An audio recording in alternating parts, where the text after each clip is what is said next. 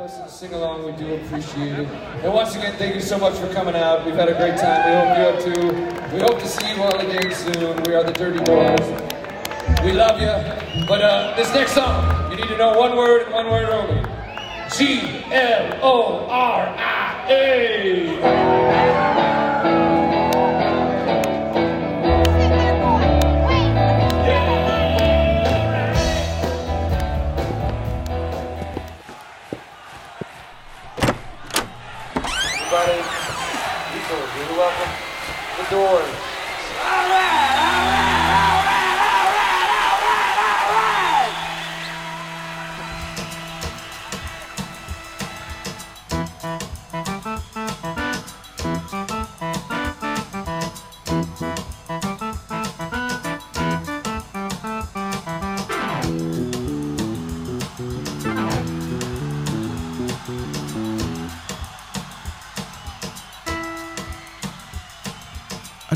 hop in here at the beginning and let you know this is not going to be a typical interview. This is actually part of a bigger experience I had. I went to a Dirty Door show and recorded some of it. And when I say recorded, it's more akin to like a bootleg quality. I just recorded it with my voice uh, memos on my phone. So I don't expect anything too grandeur. But, you know, Reed never reached out to me or anything. I reached out to him and said, Hey, I want to do an interview. Would you be interested? And he was more than happy to do it. We talk about this in the episode, but I'll pull the curtain back and not really bury the lead for you. He was originally picked. I picked him to be my co-host from the very beginning. He was the first person I approached about the podcast. And our schedules, I don't know if our schedules just didn't line up or if he didn't have as much free time, but it, it something along those that nature. And so I ended up just doing it myself. And I think in the end it worked out perfectly fine. And I think it would have worked out either way but he he is has been an asset. You notice I mention him a lot at the end of episodes, and that's because he's always open to be for me to message him, and and he, especially if I'm in a pinch or something, he'll send me an answer back relatively quickly because he just has so much knowledge. And I think this interview captures a lot of that. I would I would even go as far to say that Reed, I would say that he's arguably the most knowledgeable Doors tribute frontman of any Doors tribute band that's come out within the last ten or fifteen years. You know, I can't. Dave Brock and, and the guys, you know, I can't really speak for them, but he definitely knows his stuff, and that definitely shines through in this interview. A couple of things I wanted to mention. I do I do have a little flub here.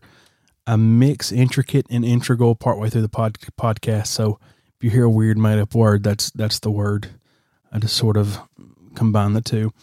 I also misspoke, and I mentioned that the Doors played with Argent at the warehouse in '72 and that is incorrect. They actually did not play at the warehouse. They played at the Municipal Auditorium in New Orleans, but Beaver Promotions did promote the show as as they did with all the warehouse shows. So there's a little snafu there. Again, such a fun interview. You'll in these little clips. There's this uh, rather inebriated man beside me at, at one of the sh- at the show and he was so into the show as was everybody there. And at one point you'll even hear him say it sounds just like the damn tape. So i got a kick out of that. I, tr- I was trying not to laugh because i was recording right when he said that. And i will throw reed, reed under the bus on this one. I don't think i told him this during the podcast. You notice there was a stretch of podcasts in june and july where i didn't have as many. I think i may have skipped all of june. I don't remember. But at this concert i was screaming so loud and I guess I got so into it, I lost my voice and I was screaming for Gloria the whole time. And there's no way he could have known it was me, but he did close. They did close the show with with uh, Gloria, and you hear that in this podcast. But I was screaming so loud, I lost my voice, and I also uh, had had some inner ear issues unrelated to that, but it, it sort of in conjunction with that had made me cancel a lot of shows. So I'm blaming Reed for that. He owes me at least three more podcast episodes. So Reed, I know you're listening to this. I'm going to go ahead and pencil in for three more uh, for all the ones I'm, I missed in June and July. But all, all kidding aside, man, he this is such a fun interview. You can find the Dirty Doors on social media by just searching for the Dirty Doors, and, and you know the Dirty Doors a tribute to the Doors is the is the, page on Facebook, and uh, they actually do have a show coming up this Friday, December fifteenth, at the Boot Barn Hall in Gainesville, Georgia. So if you're in the area, if it's a few hour, maybe an hour or so drive from you I would highly recommend. This is definitely one of the best Doors tribute bands going today. So I'd highly recommend it. And you'll hear that throughout this episode. You'll hear just how good they are. Also, check out Reed's other page, Daily Doors History. I think he mostly posts with that on Instagram, but some amazing, amazing uh, pictures, information. I mean, he really knows his stuff, and he's really good about giving credit to photographers and, and anybody who who did that. So, again, he he really is. I, I can't sing his praise enough. Maybe I just need to go ahead and and just go to the interview. Hello and welcome to Opening the Doors, a podcast dedicated to the doors and everything in between.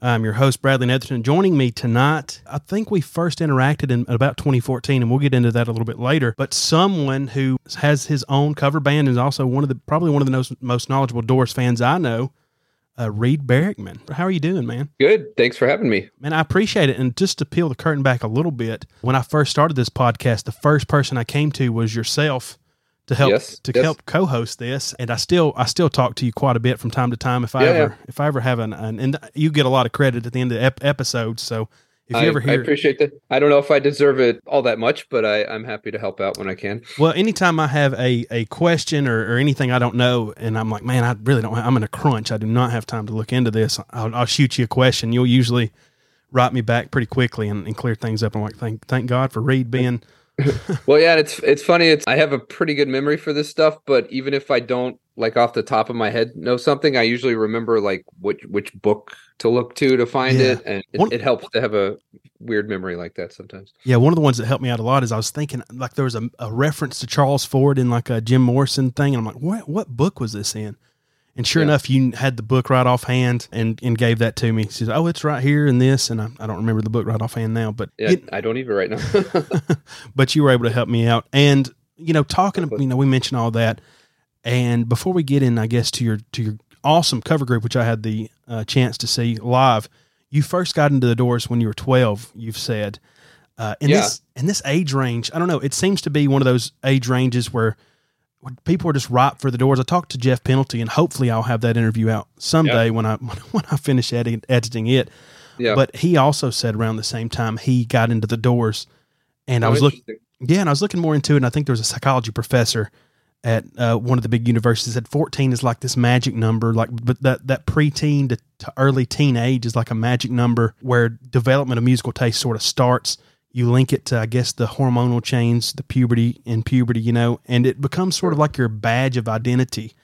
And right. and all that being said, I guess what I want to get to is it takes a real aligning of the stars for someone nowadays, especially.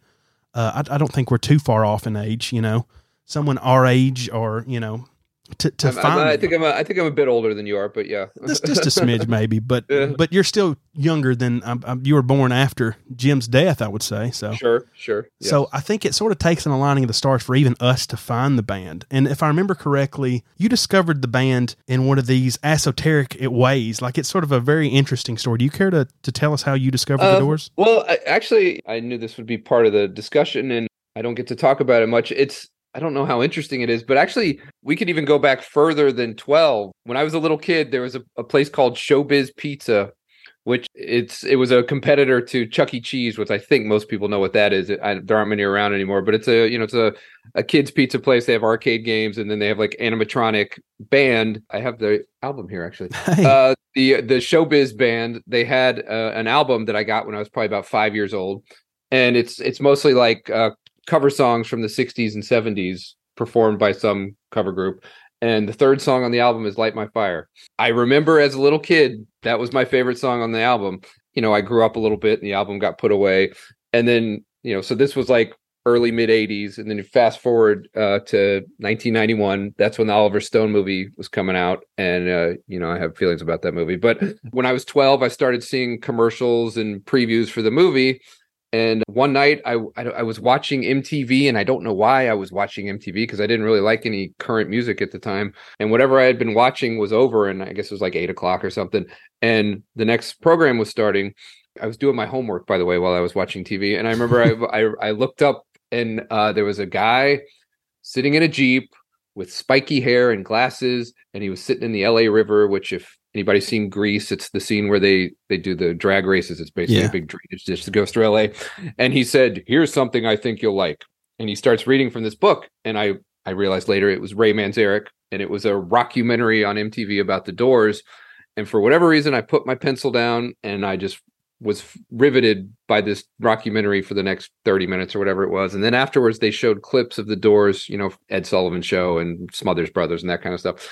And and I just remember, you know, I was 12, and for whatever reason, I was like, hmm, that's this is interesting. And then they reran it the next night or two days later or whatever, and I watched it again. And I remember walking home from the bus stop the next day and trying to figure out in my head what the lyrics to Break On Through were.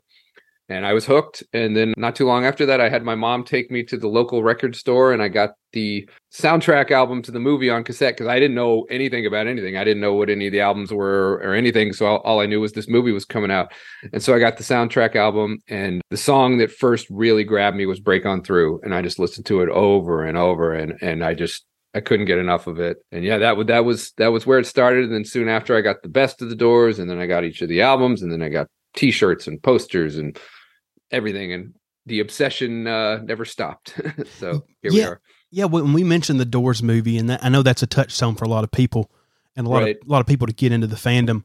And I think it's got its positives and negatives. And, I- and yeah, oh, sure. I mean, and Yeah. and I I I certainly w- I I probably would not have discovered the Doors at that point in my life if it hadn't been for the the movie. I'm sure I would have eventually, you know, discovered them. So, you know, I guess it certainly did bring a lot of attention to the band uh, that had maybe been waning and as Apocalypse Now and and uh, No One Here Gets Out Alive had done, you know, 10 or so years earlier, the movie brought you know people like me and others got the attention and that's a positive outcome of it but i think it left a lot of people who maybe w- were not all that interested in the band it left them with kind of a negative view of, of especially jim and the band and it's double-edged sword but uh but yeah, yeah, i certainly give it credit for uh, at least bringing more attention to the band and the music Yeah, and one of the jumping off points I wanted to go from that is it being a touchstone is I guess everybody has their touchstones of the doors, and I Sure. guess my three touchstones of the doors, if I'm remembering, is the '85 Greatest Hits CD, which was the first CD I heard. The Right. the '97 box set, which I was so fascinated with hearing Mhm. for the first time. I don't know, just the I think that was the first. It was either that or because I, I didn't find them till I was in seventh or so grade, which would have been 2006, 2007. So it was either that or I remember hearing Boston, the live show first. But I found the box Yeah. set randomly, and I, Right. I plan on doing an episode on that later this year. And then the third touchstone was the 2007 Doors Perception box set. It was such a great box set that I thought was so Right. interesting yeah and, and was one of sort of the first one to have a lot like extensive amounts of you know outtakes and stuff. Well yeah and that was the first one with the uh, surround mixes Yes, which you could yeah, yeah so yeah. cool. But that being said, what are some of your touchstones of the Doors? I mean, well, the movie and and yeah, the the the soundtrack album and the best of the Doors were the first recordings I had, and then I remember I got the the third thing I got was the in concert album, which Yeah. was which was basically a combination of Absolutely Live and Alive She Cried, and then uh, few things from Hollywood Bowl and and the Roadhouse Blues version from American Prayer. But yeah, I guess those were the first you know three things that really got me. And then you mentioned the box set. I remember you know, it's funny from the time I discovered the doors, at the time it came out, it was like six years. But when you're that age, six years is an eternity. And I remember Yeah. it felt like I waited forever for this box set to come out.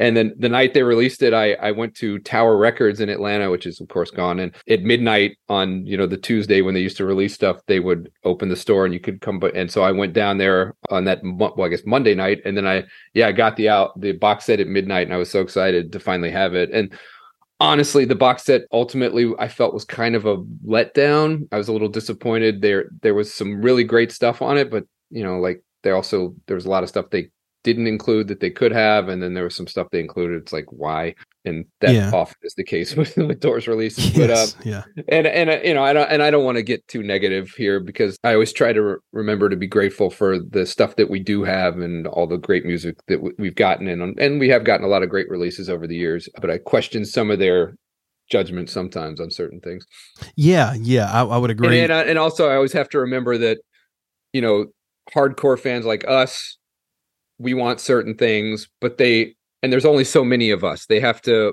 you know market this stuff to more casual fans who might not care about certain things that we care about but Yeah, yeah. I mean, and the same thing with like the, one of the things that comes off firsthand is like Paris Blues, like having it, and then just the weird hodgepodge of the other tracks on there, and I'm sort of like, oh, you know, sort of makes yeah, sense. well, I guess I guess with that they had to they had but to you've got to feel it somehow. But then you yeah, put exactly. They had to fill it with something, but yeah, it's just like oh, let's throw these other bluesy sort of songs on there. and then didn't they? And they included two of the Jim Morrison tracks from the yeah, the Cinematheque 16. yeah from Yeah. was it Mailer that or that he was doing a Norman Mailer. Norman yeah, Mailer. and- I'm sorry. and it was um yeah it was jim and robbie just the two of them performing and uh, i think it was frank Lisciandro who made the recording Yeah. Uh, and it was and it was not like any kind of professional recording Just a couple of selections from that which the only thing we had heard from that before was on the on an american prayer they, there's a little Yeah. snippet uh, that's included on that But I, you know, I thought maybe they could release the whole thing, and I think some of that's tied up with the Morrison estate. Like who, who really I knows? think that yeah, that's there. There there is a lot of legal legality stuff with if if if it qualifies as poetry, then it it falls under Morrison and Courson estates, and then if it's music, then it's Doors, and sometimes the two clash. And Yeah. I, don't- I don't I don't I'm certainly not privy to all that stuff, but yeah, I know that's part of the problem with some of it.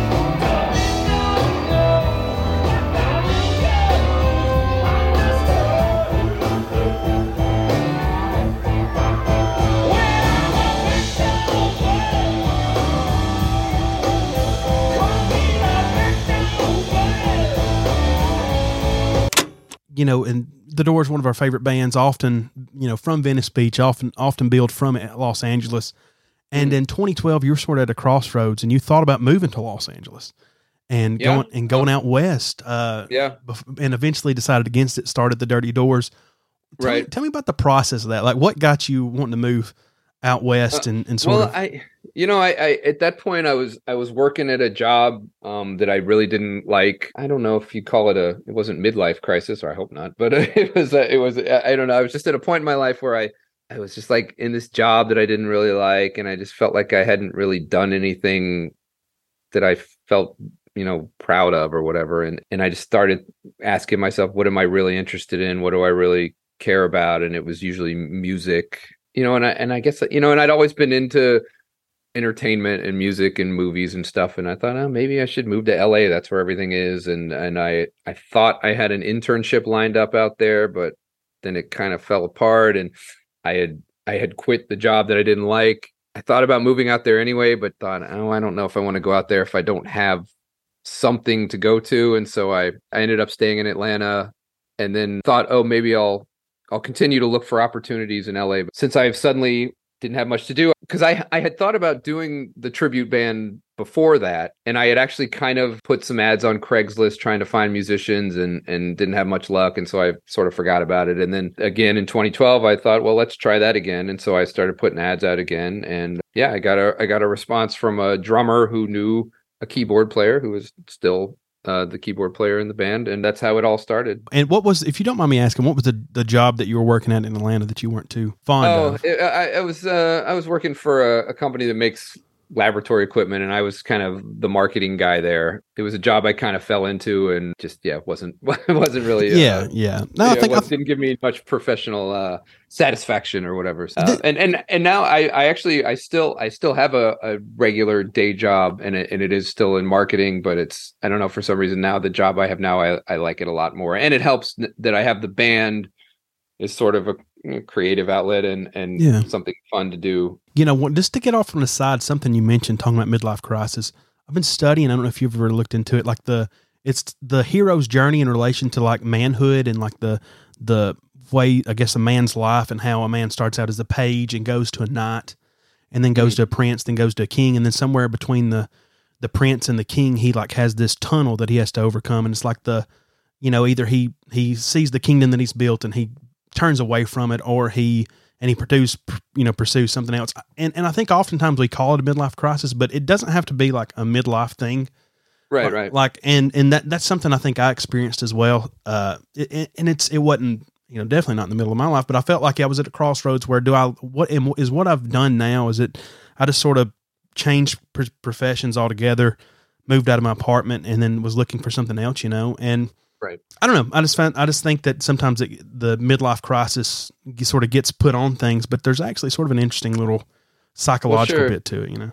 Yeah, and I think sometimes you have to reach a point where you're I don't know if you call it a breaking point, but just a point where you you know you you you have to kind of take stock and figure out what do you what do you really want to do. And the band thing, I, I think it was with you know the rise of YouTube and social media and stuff. I, I started seeing other Doors tribute bands, and actually, like I I remember there was a band called the Back Doors in the 90s that were very popular and they played in Atlanta several times and I wasn't old enough to see them because they always played at places that were like 18 and up or 21 and up and I remember I, I did want to see them at one point but I never did and I don't know when exactly they split up but they split up before you know social media and YouTube. So I've never I've never even like seen any video or or anything of them but people come to our shows a lot and we'll talk about them and mention that they were really great but they they apparently toured a lot like on the eastern part of the country back like in the 90s when i started seeing um, tribute bands doors tributes on on youtube and whatnot it's like some of them were pretty good and some of them i i didn't think were very good and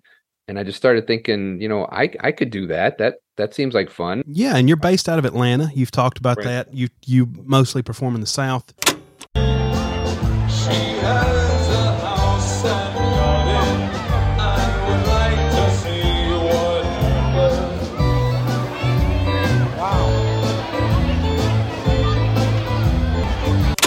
but you know, you being based out of Atlanta, one of the interesting things, the name, the Dirty Doors. You have this post on your Instagram, and right. I'm pretty sure you have it pinned on your Twitter or or yeah. something like that.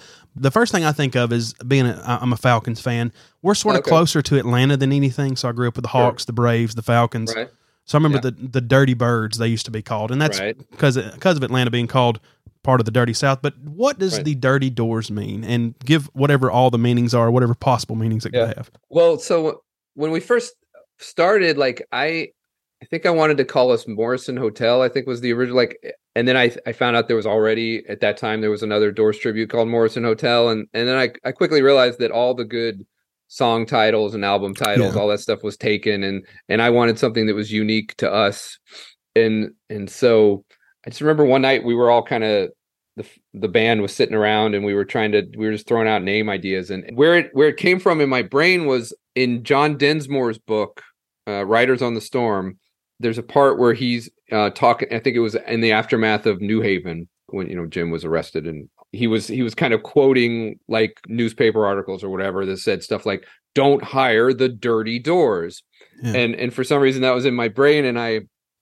I remember I spit that out and I thought hey that's that's maybe that's that's good and and the more i thought about it it made sense because and there's also instances of ray manzarek referring to them as the dirty doors and it's just it basically it's kind of how they were viewed by the establishment back in the day and then there, there's the dirty south element us being from atlanta also like the uh, origin of the name of the band the doors is from the William Blake quote, which which was you know used by uh, Aldous Huxley for his book, The Doors of Perception. Yeah. And the William Blake quote says, uh, "If the doors of perception were cleansed, things would appear to man as they are, infinite.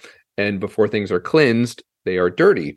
The more I thought about it, it's like, oh, that all kind of makes sense. So that's the name we went with, and we actually we got some feedback from somebody that you know they felt the name was like offensive or problematic. I don't know. We actually almost changed it at one point and then decided against it. But I, I haven't really gotten that feedback from too many people. So I think I don't know. I think it's a, a unique and uh, kind of intriguing name. So that's who we are. yeah, and speaking of, it's sort of a misnomer in some instances. I went. To, I think the show I went to was a a family friendly event, and yeah, and you did uh, been down so long, and I think the lyrics you changed it to were been down so gosh darn long. So you, yeah, you cleaned it up. Well, I've been down so goddamn long that looks like I'm to Well, yeah, we. Those, honestly, those kind of gigs aren't aren't always my favorite. Where yeah. um, you know, those there's a lot of children running around. It just doesn't seem like the right atmosphere. But um, yeah. yeah. So I I do try to I do if we do a song like that, I might clean it up a little bit for those instances. But that that's very that's an unusual thing. And we, yeah, I don't even I think we did that song because that was kind of a longer show, and so that was when we kind of had to fill the fill the time, and so that was part of the reason we did that one too. Yeah, and I've got some bits from that show I may put in. Uh, I'm going to look listen through what I got and put in put into this interview. Maybe some people want to listen to that on page 315 of John Densmore's book Riders on the Storm. Thinking yep. about the trial, paranoia swept back over me. The thought that the local public would find out where we were staying and hassle the quote unquote dirty doors, as the Miami Herald labeled us, scared me. The local sentiment was summed up by Larry Mahoney, one of the Herald journalists who managed to work up the people of Dade County against us. They'd crucify Morrison if they could.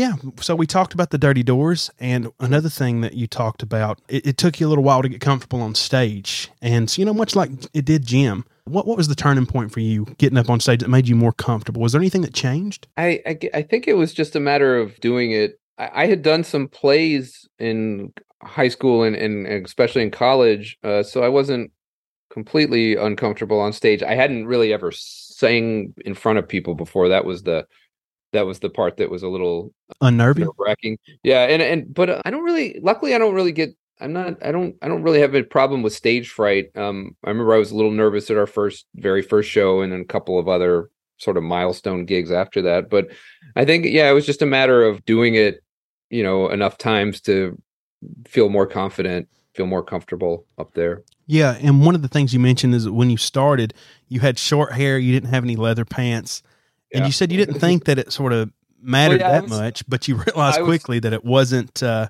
that that yeah, wasn't when the I, case. Um, yeah. When I when we first started, I don't know. I didn't. I thought I, I, don't know. I felt silly doing the whole dress up thing, and and I thought, you know what, we're just gonna play the songs really well and and sound good, and and that's all that matters.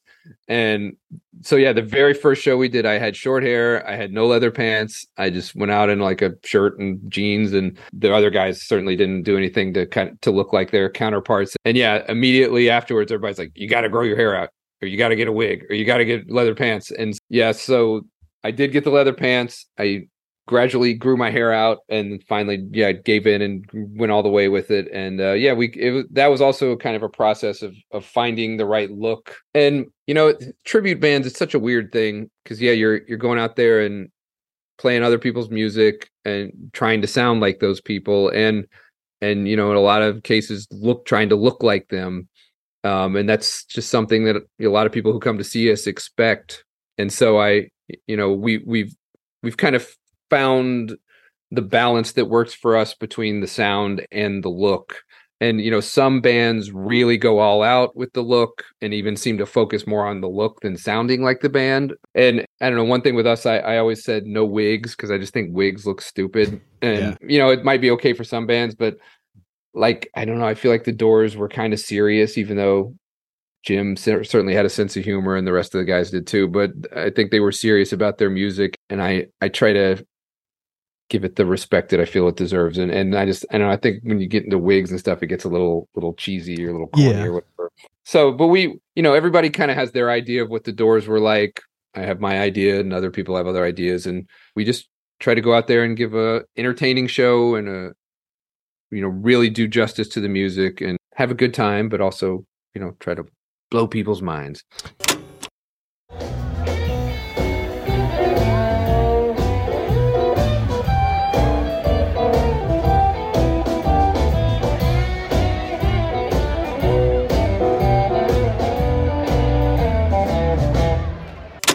Yeah, and I, I remember. I think I've seen just sort of looking for information and stuff to put into the show.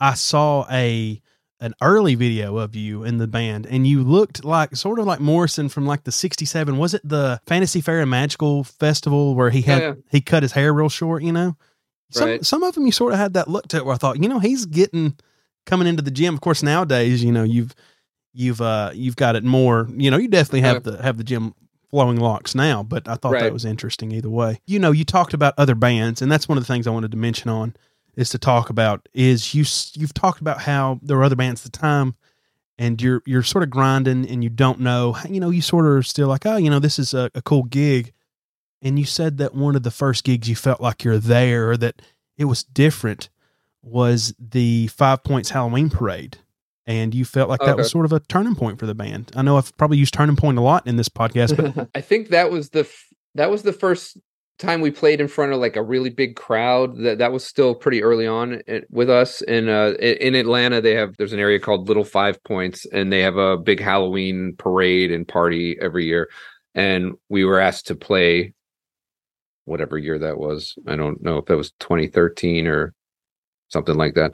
And anyway, that that was like the first, like I said, the first time we played in front of a really big crowd, and and I think that was the maybe the first time even that I I kind of felt like I I my hair was the right length and Yeah. that I kind of had the the look going right, and and I just remember it was a really it was like the first time I really had a good time on stage and I really felt good about our our uh, performance and got a lot of positive feedback and so I think that was the just the first time that I I really felt okay this this this could be something. I think we we've got something here. Yeah and i think it was right around that time in 2014 i think it, you know somewhere in there where we first had our first interaction. Well It- yeah I remember you were you were on some kind of trivia contest or something and and I remember I I saw it on the Doors Facebook channel or wherever they showed it and and I remember I was uh, impressed with with your knowledge and I was like oh and he and I I, I guess you said you lived in Alabama and I was like oh he's not too far away I should get to know this guy so yeah I think I think I I think I had maybe reached out to you on on Facebook or whatever and yeah it only took me nine years to come see a show so yeah yeah which I, you- I don't know, man. Sometimes for me, like it, Atlanta's probably like a three and a half hour drive. And I yeah it's like, yeah know, I know it's but it's I- not as close as you think it is yeah But I would go to Atlanta a lot, so I don't know why I never called a show. I think it just never worked out that way. But you sent out a, even sent out a tweet and congratulated me, and I really appreciated that for winning. I, the only thing I, I was still kick my. You, you ever look back at stuff and still kick yourself? Like I missed the first. Sure. I was so nervous. I missed the first question. I think it was uh, it was about when does Jim say? Uh, remember when we were when we were in Africa, and I just blew it. I, it's Wild Child, but I just I just said the wrong thing. Oh sure But you know, it's just stuff like that happens. Well, it's funny, like you you watch something like Jeopardy, and you're like, "Oh, come on, that was easy." Yeah. Which is like, you know, they're they're on TV in front of you know thousands of people, and it's it's easy to get nervous and lose your train of thought.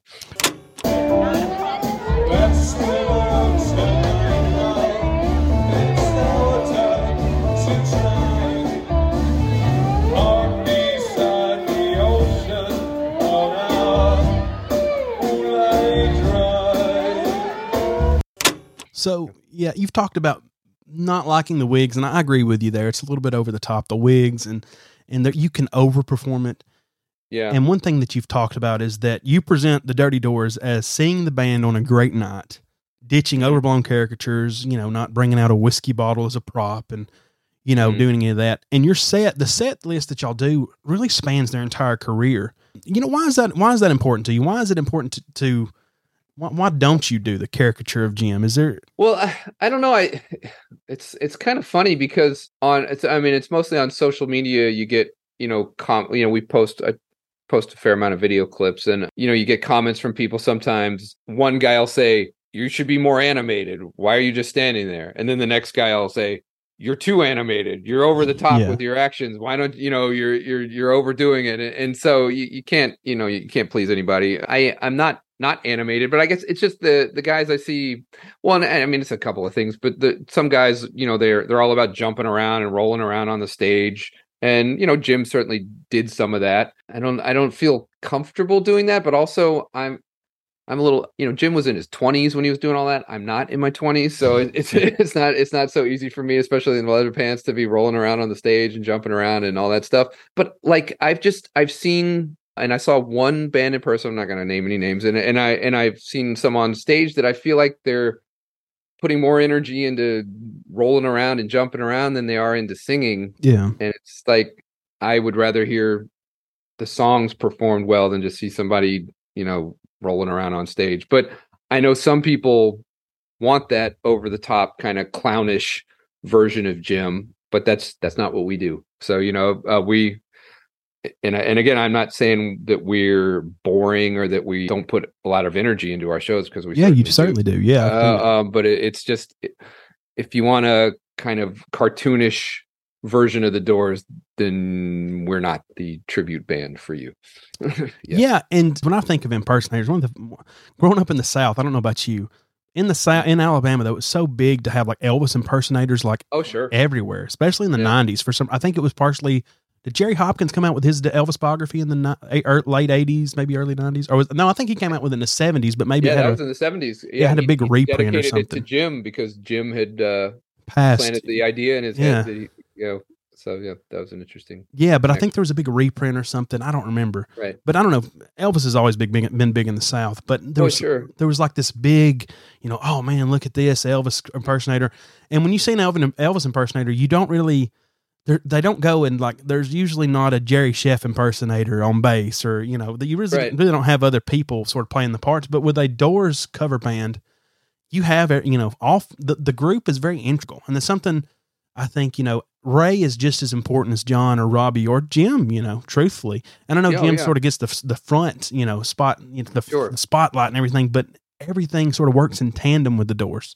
So I don't know if there's a, que- a question really there, but I've seen some of the other groups too. And some, some of these guys, I, I know of one group, you know, again, I don't want to name any names as well, where the lead singer, I don't think really knows a lot about the band and it's a Yeah. bigger. I, I get that impression a lot of times too. From And it- so I'm yeah. like, where where are they? And, and it's funny because it's not even, you know, we've it's not even always the singers. Like I'll I'll um I'll see some tributes, and like the guitarist will be just be playing. It's like, what are you what are you playing? That's Yeah. not how Robbie played the song at all. It's like you're just making up your own parts, or or the drummer. It's like you're doing all this weird stuff that Densmore didn't do, and and and that that sometimes jumps out to me even more than than the the singers. So yeah, I I'm just so obsessed with the Doors, and I and I'm I've you know been listening to these these songs for over thirty years. So you know, I just feel like I know how they're supposed to sound, and I all the live versions and all the studio versions and everything, and and I hear some of these tribute bands, and I'm I'm thinking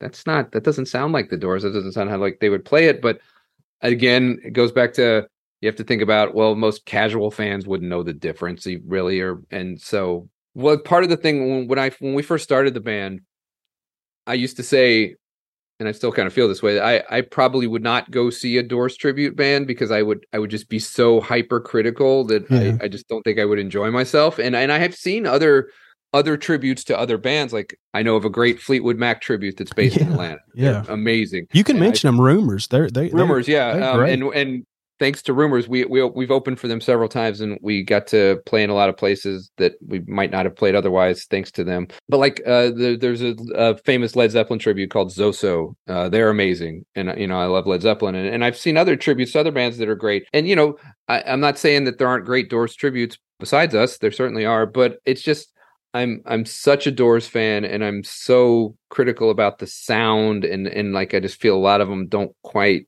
get it and you know somebody might say the same about us but I I really and you can ask the guys in the band I'm pretty nitpicky about yeah. hey hey you're not playing that right but I mean that that really isn't even an issue anymore because they're they're all the three of them are so great and they're all really great musicians and they all really pay attention to the details and they they really respect the music and i'm lucky to have uh the three guys in the band that are you know, that are with me so Yeah, much like Jim at the Boston Arena falling off a stack of amplifiers, you have stumbled into a great segue on, in my notes here because your your band is really a byproduct of your love for the Doors, and that's one thing Yeah. that you mentioned. Sure that you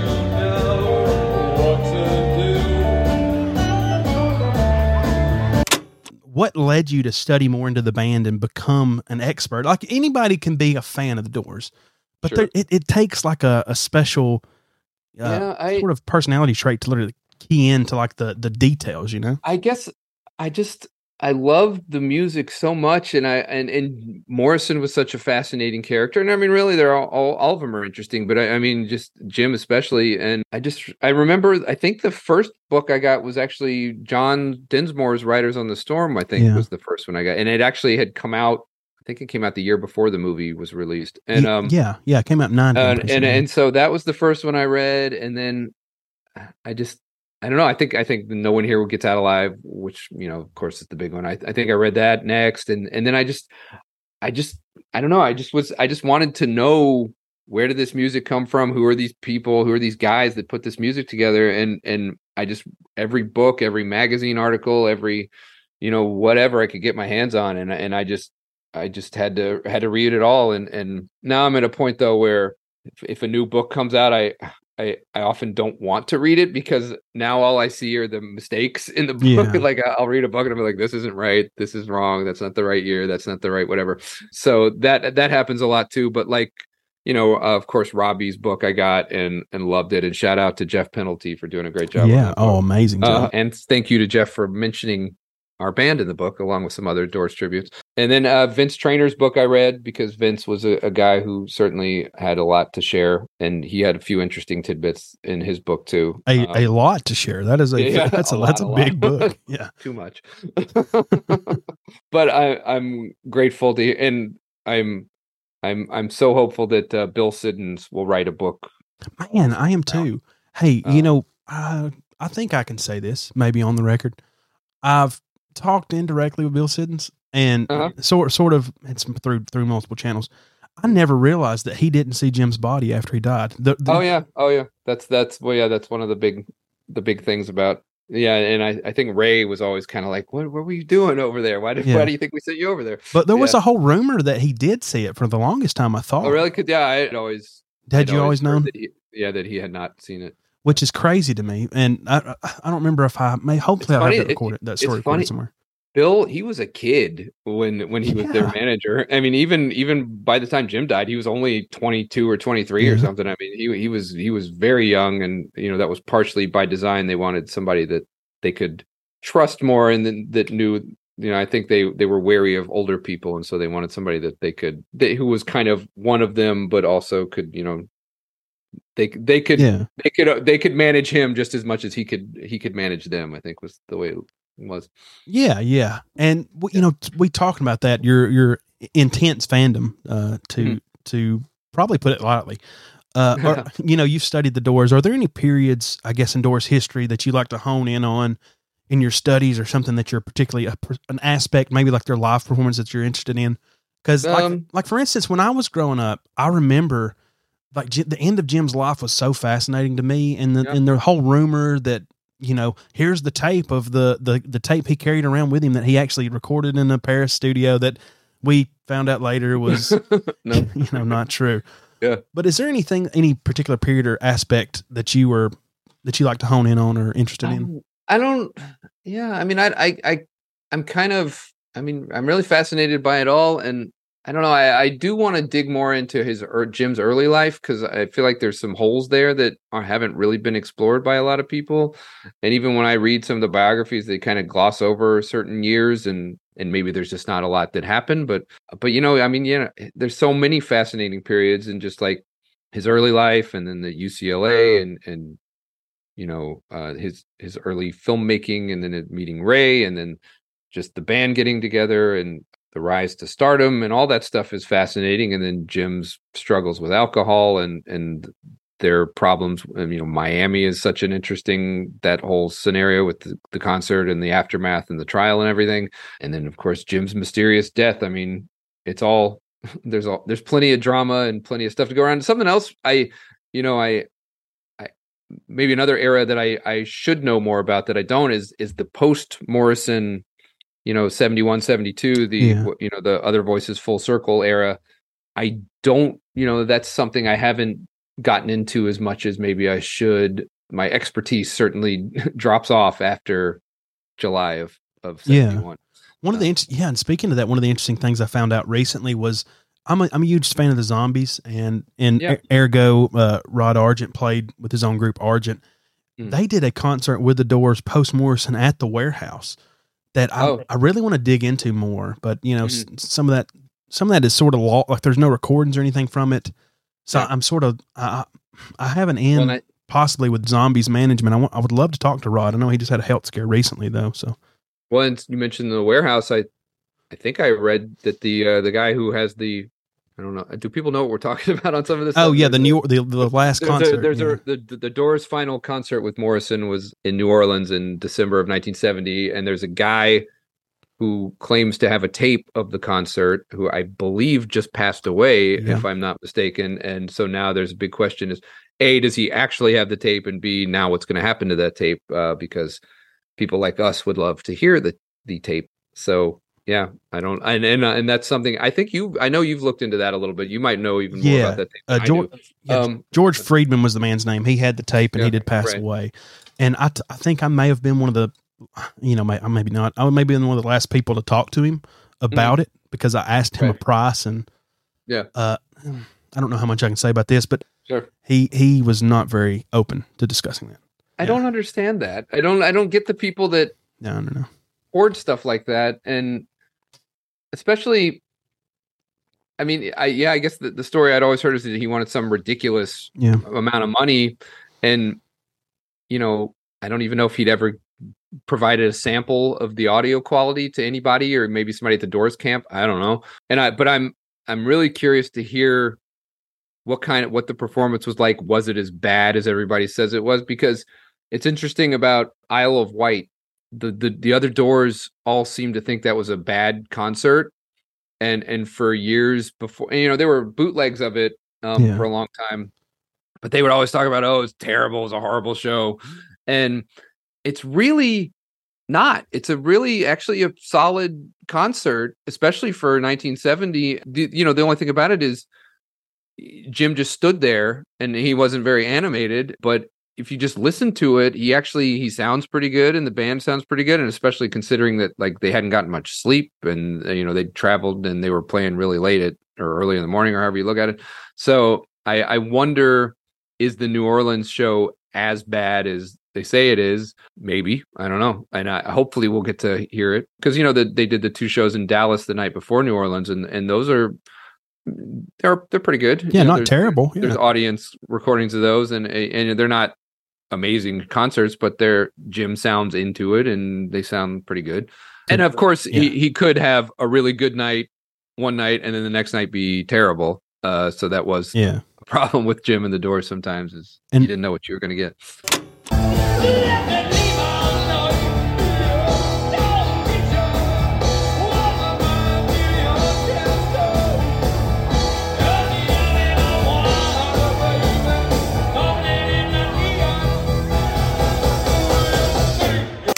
You know, we talked about that, and and you've you've been booking more shows in Florida recently. I noticed. Have you ever thought about growing out a beard and uh, giving that Aquarius Jim look or the or the that Miami Jim look? I can't grow a beard quite as as thick and manly as as Jim could. Um, I I did actually. The only time in my life I've had a beard was during COVID. I uh, I just stopped shaving, like a lot of guys I think did, and that was the only time I. And I did have a decent beard going on. I don't know. I I maybe. I suspect maybe when I, if depending on how long I, I do this for, as I get older, maybe to if I need to cover up my face more, maybe I'll grow, I'll do the beard thing. But for right now, I, I don't, I don't think so. Hey, I, you know, I, I don't. I don't it looks like I can grow good beard. It's really patchy unless I grow it out, though. So, Yeah. I- man, you never know until you grow it all the way out. it- and get- maybe someday. Yeah. yeah, you know, speaking of Florida, and you know, you've met some interesting people. it's You know, Oh yeah. you know, along the way that are linked to. Doors history. Yeah, you know where I'm going with this. So, how about Angie. Yeah, tell tell me about meeting her and some other people you met. If Uh, you met any more people, I'm trying to think. I don't remember exactly how I started talking to her. By the way, we're talking about Angela Bucci Silvers. She met Jim. She lived in Miami, and she met she she actually went to the Doors Miami concert and met Jim during the trial because uh, she was asked to be a witness for the defense. She was in a Facebook group, and I guess that's how I first became aware of her. And then I don't remember who reached out to who, but yeah, we just started talking. And uh, she she lives in Florida, and uh, we were we had a show down there, and she reached out to me and said she wanted to come to the show, and so yeah, she came backstage and we met, and she's great, and we we uh, actually had breakfast the next day and we had a long talk uh, about her experiences with Jim and and and everything and yeah she's got a lot of interesting information about Jim and the time they spent together and um, I know she shared it with someone who who's working on a book and so hopefully some of her stories will come out through that yeah, uh, but uh, yeah we we kept in touch and uh, she saw us at uh, our last show in Florida back in August I guess that's awesome. Yeah, hope Yeah. Maybe one day uh, we can convince her to I could use a co-host one day. Have a special co-host. We could get some of that Yeah. stuff recorded down on the pod if Yeah, if that was something she'd be interested in. possibly. Yeah. Is, is there anybody else you've met through? I guess. Um, well, I did get to meet Jeff Alulis. You know, he he he'd mentioned the band in the in the in the book. I reached out to him, and we actually had lunch together. And great guy. And uh, and I saw him. I saw Robbie at the whiskey back in July, oh wow. and uh, and Jeff was there. Uh, one of the nights I was there, and we hung out a little bit and talked. And he's a really great guy, and did such a great job on that book, uh, getting all the information together and getting Robbie's stories and kind of organizing them in a way that was interesting and different. And and uh, he, I think he really made a valiant effort to fact check everything. And, and you know, it's it's one of the most accurate of the of the Doors books, and I think a lot of it has to do with with Jeff. And, A so, hundred yeah. percent, yeah, man. Yeah. And and me and Jeff had a probably four or five hour conversation, man. Oh wow! I don't know how Wow. much of that's going to make it into the pod. I don't remember how Sure. much because we talked a lot off off air just about life, man. He is such an interesting guy, Oh yeah. just the coolest guy ever. When you talk to Sure. him, man, uh, Yeah, a lot of yeah. cool hobbies. And he actually he just recently uh, published an article about he, he he went on a quest for the best burger in Los Angeles, and he Yes. he, he published an article about that. Which, He was pretty proud of that article. It's a great Yeah. article, man. Um, Yeah. I definitely would take his advice.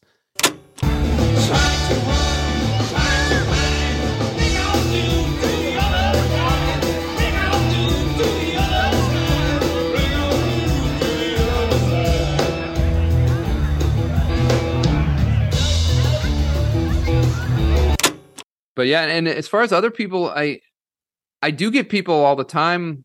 Not all the time, but a lot of the time, I get people who who come to our shows who saw the Doors Yeah. in the you know late '60s or '70s, and that's always you know cool to hear. And they often say nice things about our band in comparison to the Doors, and that's always interesting to to get those kind of that kind of feedback and just to meet those people. And I met John Densmore at a book signing in Atlanta. Geez, that was like 10 years ago now. And we actually, the band, we went and got our picture taken with him. And then I I met Robbie. Actually, the first I met Robbie in uh like the year 2000. He played, he, did a show in Atlanta at this little club that's not there anymore. Afterwards, he came out and signed autographs and stuff. And I remember I shook his hand and got his autograph. And I just kind of stood there next to the table Yeah. where he was signing autographs just so I could kind of be near him for a little while. I, I've actually met him, I guess, twice now, and he's really he's such a nice guy, really humble. And unfortunately, I never got to meet Ray. Obviously, didn't get to meet Jim, but I've been to his grave a couple times. So Yeah, that's that's that's pretty cool, man. I I've got to meet. I met Robbie. I've never met John, and I I got to talk to Jac Holzman though. He was a really interesting to talk to. Oh, that's no, that's cool. Yeah. That was when they did the Door series of trivia. I actually got on there oh, super. that's right. Yes. that's right. I remember that now. Yeah, So I got on there super early, and uh, Yeah. he was on there with I forget who his assistant's name was at the time, but but I talked to talked to him for a long time, and I was oh, that's great. I think they and they might have even followed you on Twitter for a while. They the account the Doors account used to follow me on Twitter, and sometimes I would get in Mm. discussions with whoever ran their Twitter. Right. Uh, recently, I think after Primary Wave bought them out, they unfollowed everybody that they did previously follow. I think they only follow Right. like five accounts now, and mostly people Yeah. who run. I think people who run the account. And anyway, but you know that was a pretty cool time whenever you could do that.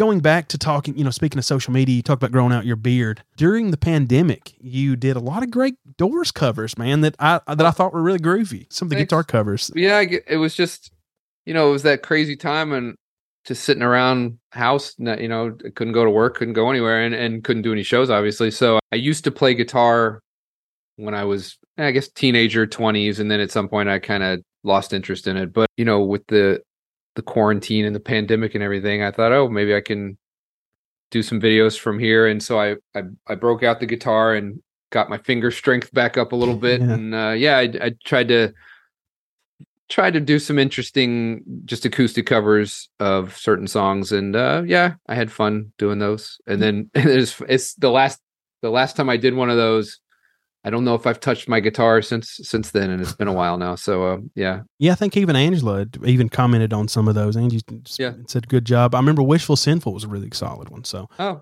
uh, you know, co- you know, kudos on that. And moving on to other forms of video on the internet, you have a YouTube channel, which I've seen some very, I mean, really cool stuff. Sort of smaller documentaries. Well, the Do- the Doors movie one's about an hour and ten minutes, if I remember something around there. it's a it's yeah it's a, a little over an hour. Yeah. Yeah. So uh, yeah. I made a. We can talk about the movie. I actually saw.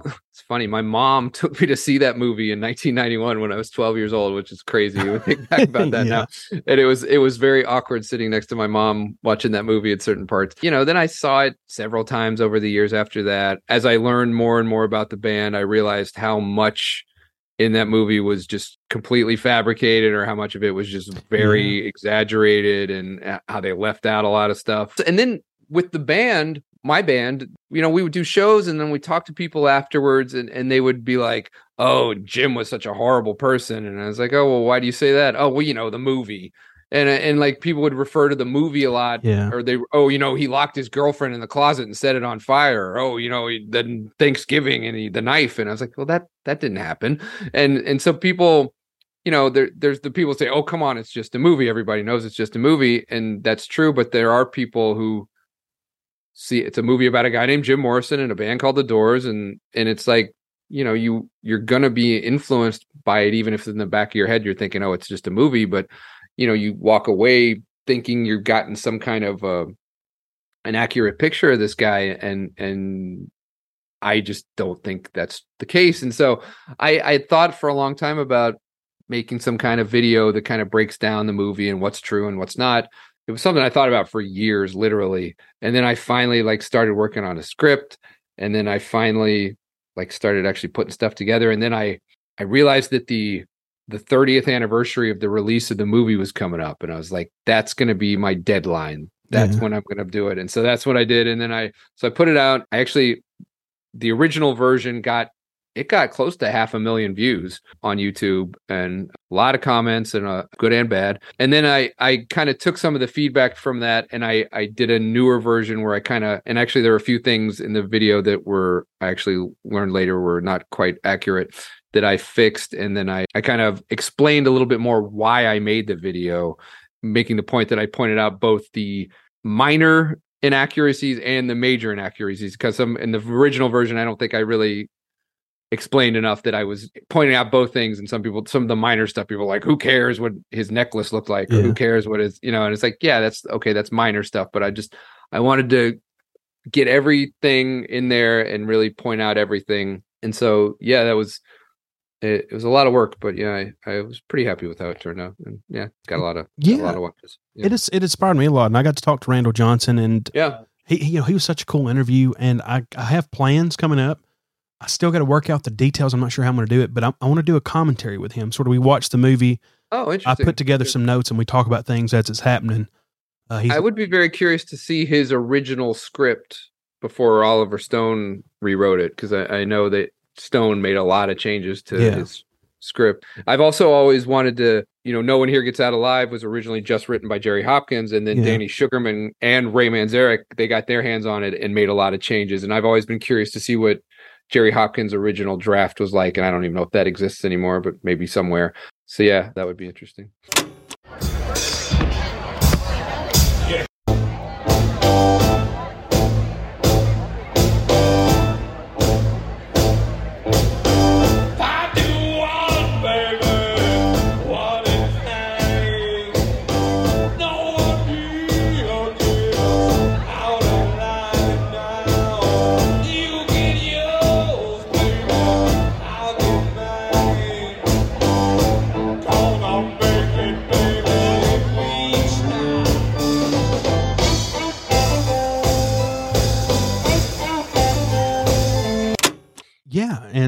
You know I, I feel like we've covered a lot. I wanted to end it uh, with just some rapid fire questions. Maybe it don't have to be as rapid fire, but some Yeah. things that I, I put together that I think Doors fans, uh, you know, something they're opinionated about or something or something I find that that are interesting. So, so these are some questions that I had that I'm just going to fire off that you just can give me, however Mhm. big, however long of an answer. You don't have to be rapid fire. If you could go back and see any Doors live show, which show would it be? Hmm. Well, I guess you know I've always heard that the uh, Fillmore East concerts in 1968 were amazing um, in New York, and so that would probably be some good ones to check out. The Roundhouse in London in '68, you know, there's video of that to see that in person would probably be pretty great. It would be interesting to have been at the Miami concert, especially Yeah. knowing what we know now and kind of see how that actually all played out, or New Haven for that matter. Those are some big ones, but not necessarily for the, the musical content, but just for the historical purposes. But Yeah, I, th- I think I'm agreeing with you on Fillmore East. From talking Yeah. to Joshua White, that that whole venue seems amazing, man. yeah, it's a bank now. Yeah, yeah. Which album is your favorite? Gee, that's. I guess I usually. I guess I usually say Strange Days. I I feel like that's the most solid from beginning to end. But you know, I might if you caught me on another day, I might say the first album, or I might say even LA Woman, or you know, I don't think Waiting for the Sun and Soft Parade are their best. Uh, some people I know, I've talked to people who think any album they would say, oh, it's their best. But um, Yeah. for me, th- those two, I kind of you can tell Jim's interest was waning, and uh, and I think it shows. But there's great stuff on those albums. Don't get me wrong. But just in terms of Doors albums, I I, I guess I usually say Strange Days. So Okay, I'm I'm a LA woman You on that just because I love the blues tinge, I mean, man. you can't go wrong with LA Woman either. Yeah.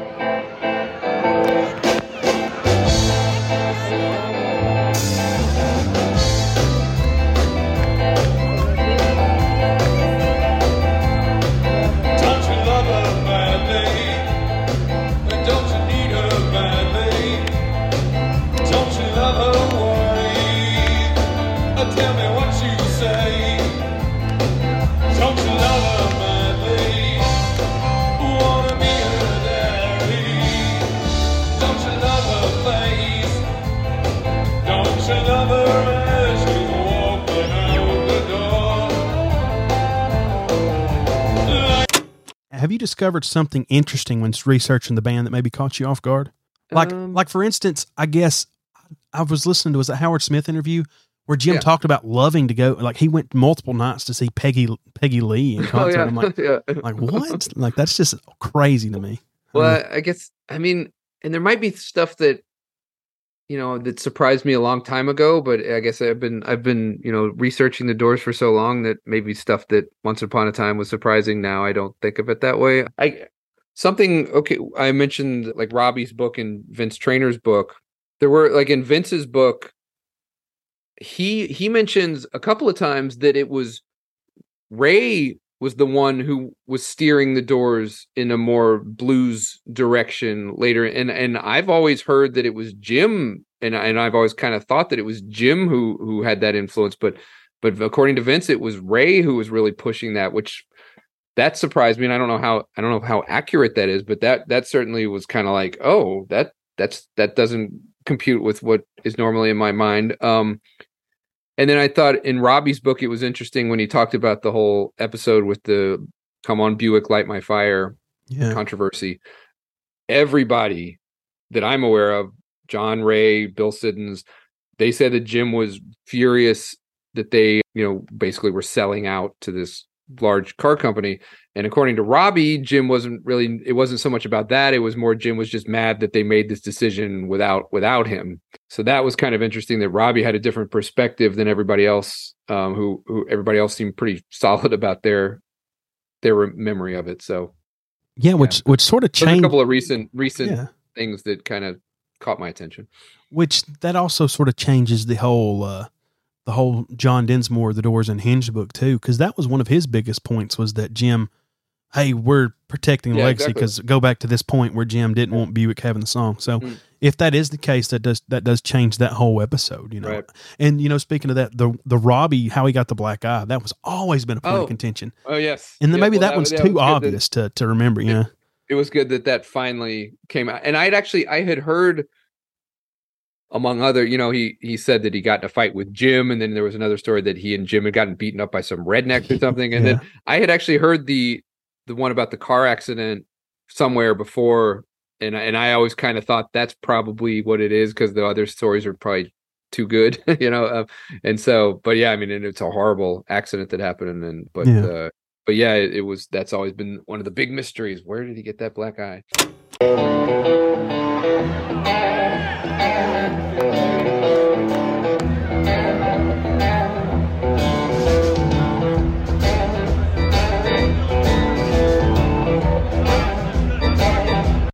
If you had to pick a favorite Doors epic, you know, the end when music's over, whatever, etc., which would you choose?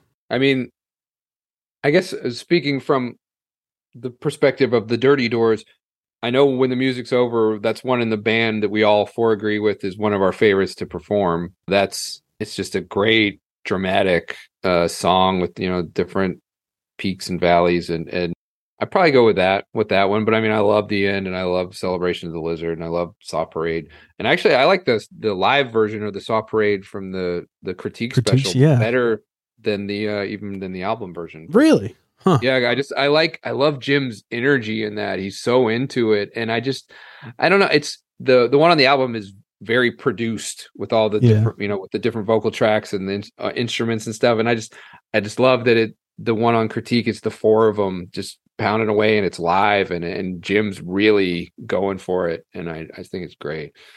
Yeah, I probably pick when the and I'm so over. Yeah. so I a I'm glad that that TV show was made. B I hope that the Doors release the Yeah. high quality version of it that does exist and not the crap quality that they put out on that soundstage DVD uh however many years ago. Yeah, But wh- which they even had it when that soundstage DVD was released. So I don't know why they did that. Yeah, I, somebody And the weirdest thing with my copy, I got the double see the double DVD pack with the it had the the your the Denmark soundstage perform. Was it the soundstage the Denmark soundstage performance that they did on the well, stage yeah, well the the one I have is just a single disc. It has the end from uh from the, From the- Canadian yeah. show. It has uh it has the Den or it has it, or it's uh yeah the Danish TV show and and and the critique special. I think yeah. technically it was it was it was a double disc. It was called I think it was Live in Europe is what they called the one. Oh, okay, yeah, that that's another. Yeah, maybe Yeah. they had them together. and they had them together with the with the soundstage show, but they had them on the wrong disc. So if you put in Live Oh. in Europe, it was a soundstage, and if you put in Yeah. soundstage, it was Live in Europe. So Yep. Uh, the Doors at their finest. Which That's here's right. another uh, going off on a on a little tangent. I always hate how the Doors do this crap. Where where they re- did the Doors re-evolution, like here's everything, but if we've had it on another disc, it's not on here. So you expect the people who had like the '99 Doors collection, who ha- hey go put in this and then swap DVDs, and you can see the second. Yeah. it's so yeah. annoying. Well, yeah, they, so- yeah. Um, like for the Smothers Brothers, Touch Me is on one disc, but if you want to watch Wild Child, it's on a different disc. yeah, from it- like t- like twelve years earlier, man. yeah, Like, yeah, and it- and yeah, I again don't want to get too negative, but no, I know, uh, I know. they the Doors have a long history of screwing up releases. You can go to the first album. Uh, it was the speed was incorrect on that album for 40 years and then they Yeah. finally fixed it in 2006. So, you know, there's a lot of things but again, we love the Doors. That's why Yeah. we're talking about. Oh, 100 percent. We love the. Doors, and we Yeah, love yeah. to point out, you know, the Yeah. shortcomings. Hey, and if you Yeah. think we're bad, go go read the Steve Steve Hoffman forum Oh, or something I- else. Man, they I I actually I I used to go on there more often, but it, yeah, it's it's and then there's always people weighing in and they act like they're an authority, and you think, do they really know what they're talking about, or are they just speculating? And yeah, so I think there was a, a Matrix thread like for the new Matrix release for like 12 years before this most recent release. Like they're they're Oh. making a new one, so uh, coming Oh, well, it- soon. And I'm like, well, yeah, I mean, well, we, we knew they were going to put all that out of, or I guess we knew they were going to put it all out eventually, and I'm glad they did. But then, like, the, that's another thing you can talk about is on the Matrix release, the the new one, they cut out the tuning and the Yeah. chatter between songs, and and like, in one part, it's like, oh, come on, just release the entire thing. But then I think about it, and it's like, okay, well, some of the songs there's long gaps between them. Who wants to listen to silence? B, they have to think about streaming platforms now because that's where most, especially younger people, hear music now. They don't want to hear tuning and long gaps between songs on Spotify or whatever. So they have to kind of, and they're not going to do multiple, you know, edits for different platforms. I don't think so. I think they just kind of have to fear what makes the most sense for the widest audience. And so I guess that's so. At least we have the songs those recordings of the songs in the highest quality, but it is nice to hear the stuff in between to get really get the feel of the live show. but you know we can't always get. Yeah, beggars can't be choosers, I guess. I, I really wish I don't know why they ever left the bright midnight. I love the bright midnight stuff, man. I love Yeah, the, well- the labeling and Yeah, oh yeah, and no, and they they definitely did some great releases on that. I remember when they announced it. It's like every six months we're going to put out a new release, and it took them like how many years to get everything out finally. And then Yeah. now that we're finally getting Bakersfield soon, which will probably be out by the time people hear this. I'm very curious to hear that, and it's very strange to me that they didn't do Light My Fire at that show. Apparently, either it wasn't recorded or they didn't do it, which would be weird, but possible.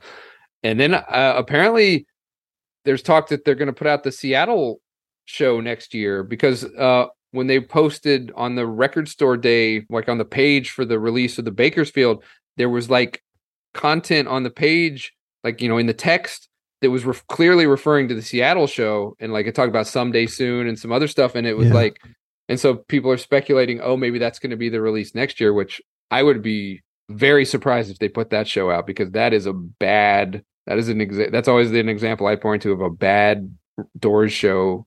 Uh, Jim was drunk or bored or both, and it and yeah, at least someday soon is the great thing about that recording. But like the when the music's over with the ten minutes of feedback and, and Yeah. and just he just sounds like he's so not into it on so much of it. But like, then on the other hand, it's like Doors live recordings are precious and there's so few of them. So I guess we should hear whatever there is. And yeah oh, give me give me every doors, man. I'll, I'll yeah, listen. yeah. I'll oh, listen no, to. I, I, I want to hear everything. It's just, I just, it just, it, I never thought they would put that out on an official release. Uh, cause I just, that seems like one that people will complain about when they hear it, but who knows? that's true.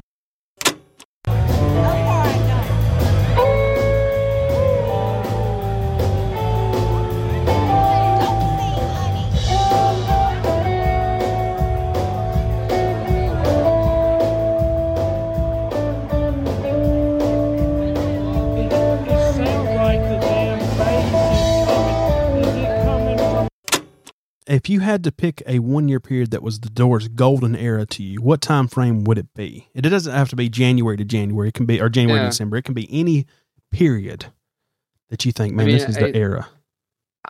you know, I, I always, I know, I, I don't know. I feel kind of like it's, I, I feel like it's the the the typical answer, but I I- I feel like it's 67, 68. It, it either just because to me that was the time, especially 67, when Jim was still all in on the band, and I think he was Yeah.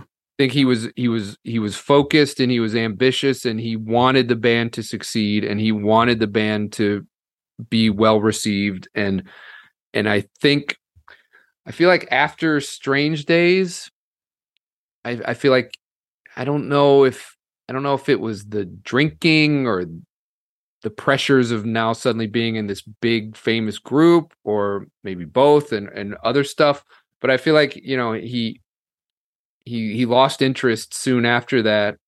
And you know apparently waiting for the sun was a real headache to make because jim wasn't really that into it. He was drinking a lot. And that was even when he said he wanted to quit and ray talked him out of it. And then uh, you know soft parade he he only wrote half the songs on that album and just also seemed to kind of and then then miami happened and then you know whatever. But i i just feel like I, I guess I, I just feel like 67 maybe like summer of 67 to summer of 68 or I don't know how to how to break it down but I, I just feel like that was the time when Jim was kind of still the most energetic and and I you know that's the classic Jim with the the hair and the pants and the belt and the you know the the the one that most people think of when they think of Jim Morrison. But I but I also you know to me it's just like the doors it's it's the whole thing. And and it, it wasn't that long of a period. They were only really on the they were together for with jim for barely six years and they were on the national scene for like four years. So that's you know really nothing when you think about some of these other bands. Um yeah. And six great albums in that short period of time. So it's hard. I don't know. It's hard to narrow it down. It's a, it's kind of like with you know the Beatles. They had a slightly longer career and went from "Love Me Do" to you know Sergeant Pepper's and then you know Yeah. Let It Be and Abbey Road in in such a short period of time and and I love all that stuff. I love the early Beatles and I love the late Beatles and I love the psychedelic stuff. So it, it it's hard to pick a favorite, but I just in terms of like how I f- I feel like like I said, I feel like Jim was most into it still 67 maybe into 68. Um, yeah. If I, if I would say September of '67, you get Yeah. the Ed Sullivan show. I like that. Sure. Dan, I like the Danbury High School show. I always thought that was inter- interesting. And I think it was like October second of '67, and then in '68 you get uh, Yeah, the then the Hollywood tour. Bowl. You know, you Yeah. yeah. get the European tour, and it en- it would end, I guess, um, what in the Singer Bowl performance, I guess, which maybe not Yeah. the best, but I thought that was a really cool show. I think Jim. Yeah, well, and when uh, the Europe tour was after that, so yeah, Singer Bowl was like in uh, August, and then they they did a few more shows in late August before going over to Europe in September, and then they yeah they and most of the European shows were great, except well, you know, of course, uh, Amsterdam, where Jim had a little too much fun and Yeah. wasn't able to perform.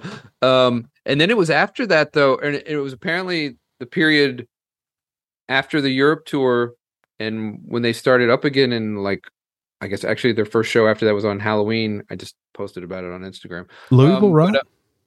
but, uh, uh, Louisville, yeah. Yeah. And uh, but uh, apparently it was in that month period when the whole thing with Buick happened, and it was funny because those shows, those first shows back after that, Jim wore a red sweater and these white pants on stage, and it was so weird.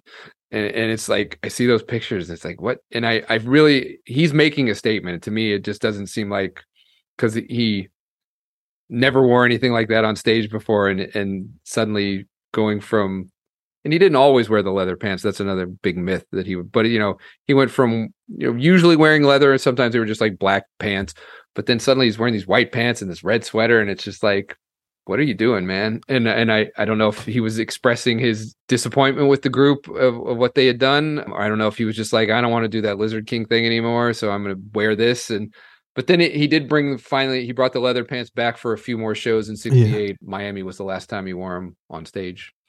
Yeah. So I, I think I still am because I, I want to get that Sullivan show, and you still have Yeah. the March Oh, no, Fillmore and- East and- shows, and you know uh, That's- that's Hollywood Bowl. the Ed Sullivan show is, in my opinion, that's an instance of where Jim, you know, say he he, you know, that's the thing about I intelligent, sensitive human being that always forces me to blow it at the most important moments. I feel like Ed Sullivan was one where he actually rose to the occasion. I think he knew it was a big deal, and uh, Light My Fire, especially, he killed it, and it was great. And I think you know that was probably where most people in America, anyway, saw really saw him in performing for the first time uh, because everybody watched that show back then and that was their first like national prime time TV show, a TV appearance and I think he I think he he actually did a good job on that one. yeah, and then in with the Singer Bowl August second of sixty. Yeah. So I, I feel Okay. like that's a good window.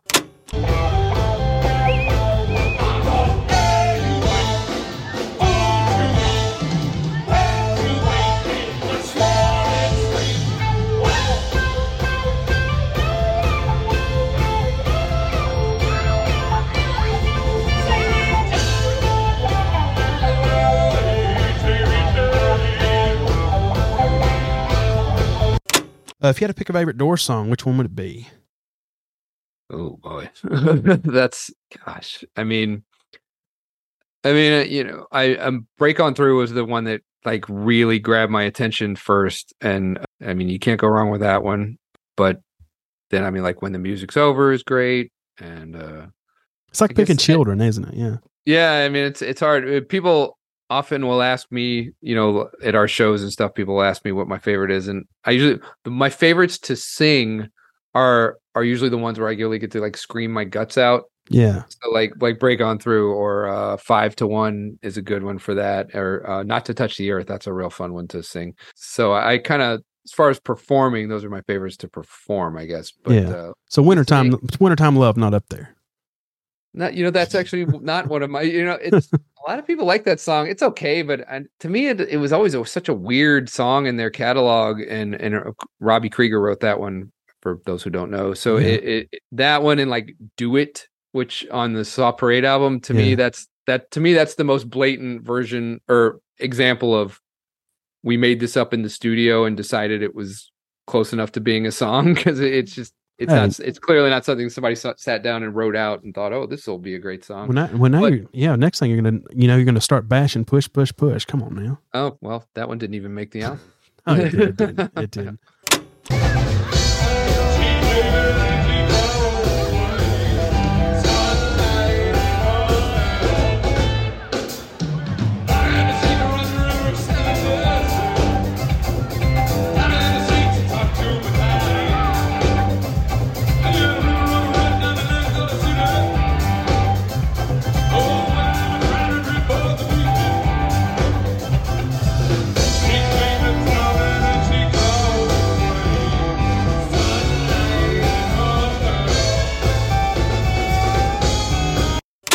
So speaking of that underrated album, what do you think is the more underrated album or the better underrated album? Morrison Hotel or Soft Parade?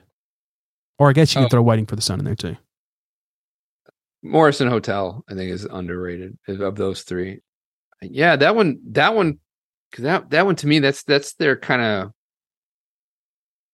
I don't know uh, what's the word I'm looking for. That that's their kind of their ballsiest album. Maybe is the uh, it's it. I love stuff that's a little rough around the edges, and that one to me is probably their grittiest or something. It it just, and I feel like the the cover really the the the crappy motel and then Yeah.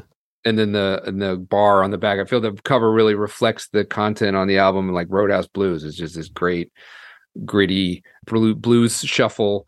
But yeah, but they're you know, like there, there's Waiting for the Sun on that album, and there's Peace Frog on that album, and, Yeah. and The Spy and Queen of the Highway is a really cool song that I don't think it's enough attention. So yeah, that that album's got it all. But I, I, you know, I like all their albums, and I so it, it's it's also hard. But I, I yeah, I, I think wait, uh, maybe Morrison Hotel doesn't get enough love these days. Yeah, Oh. gi- give me Soft Parade. I, I'm a Soft Parade guy. I, I know it's it's not the the No, it- favorable it- choice, but Well, it's you know, it's just the horns are kind of you know, I I feel like they were trying too hard to. I dig it, man. I dig I know I like on uh, the sax solo on Touch Me is really cool, but it, it just back then everybody was trying to follow the Beatles, but even but Ray and and John both said that they from the earliest days they were talking about doing something with horns because they were Yeah. so much into jazz. I think it it works on some of the stuff. And you know, but that album's great too. It's got Wild Child and actually Shaman's Blues and Wild Child are two of my favorite songs that especially Shaman's Blues doesn't get talked about much, but that's such a cool Yeah. jazzy uniquely doors song like i don't know any other group that would do that kind of song and and wild child's a really cool rock song but yeah i mean th- there's a lot of great stuff on that album too Yeah, Running Blue too. Bluegrass that's a- that's a- legends. that's a- Man, that's a- Jim and Jesse. that's yeah that's an int- running blue is an interesting one and we've actually we've done that one sometimes the dirty doors have and, and people like that one it's fun Yeah, and I tried to contact. I think Jesse is still alive. He's in his nineties. I tried to contact him, jesse and he he uh, Jesse McReynolds. He played on. oh oh wow okay yeah, the- yeah. I think he's in his nineties. Being from Alabama, and I've, I'm entrenched in the bluegrass. I mean, uh, uh, Georgia has a lot of bluegrass roots Sure, too. sure. You know, Yep. it was always so interesting. I grew up on bluegrass to see them in in you know growing up listening to Jim and Jesse, and then they're in a Doors out. You know, Right. on a Doors album. But I tried to contact him, but he has a voicemail box that's like overfilled that he like posted somewhere in like the 90s. So um, uh, Oh, you know, who Yeah. knows? Maybe I don't live far from there. Maybe just drive up there. I don't know. yeah knock on the door you never Yeah, know just go knock on random doors. hey, do you know? Yeah, that'd go over great in 2023. Uh, maybe it, though it'd be different for him. I'm sure he he's used to that kind of sensibility. Yeah. Bye.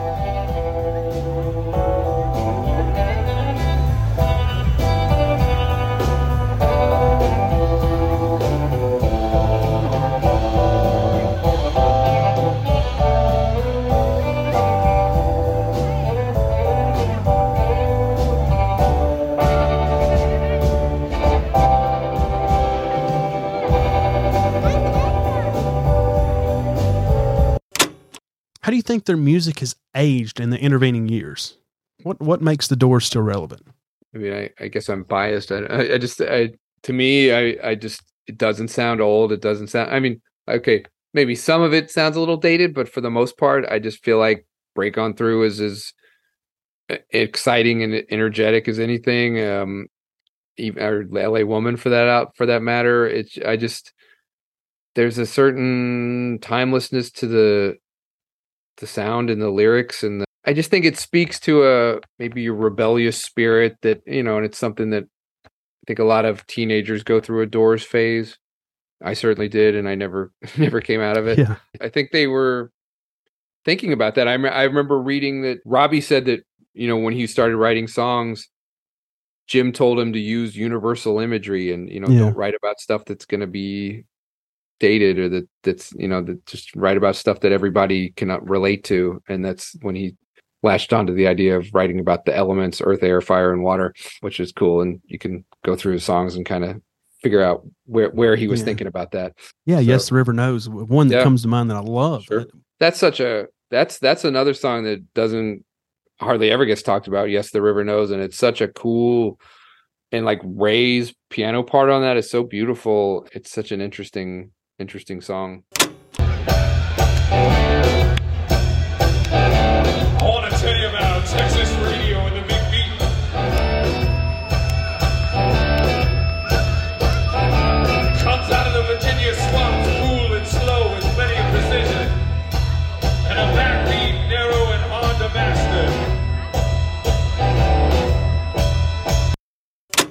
I really wish they could have got "Waiting for the Sun" on "Waiting for the Sun." I, I know, I know, it's, it's It's- good well, on it- Morrison Hotel. it's always been funny to me that there's waiting for the sun uh there's a queen song called sheer heart attack. They had an album called sheer heart attack and sheer heart attack is not on the sheer heart attack album.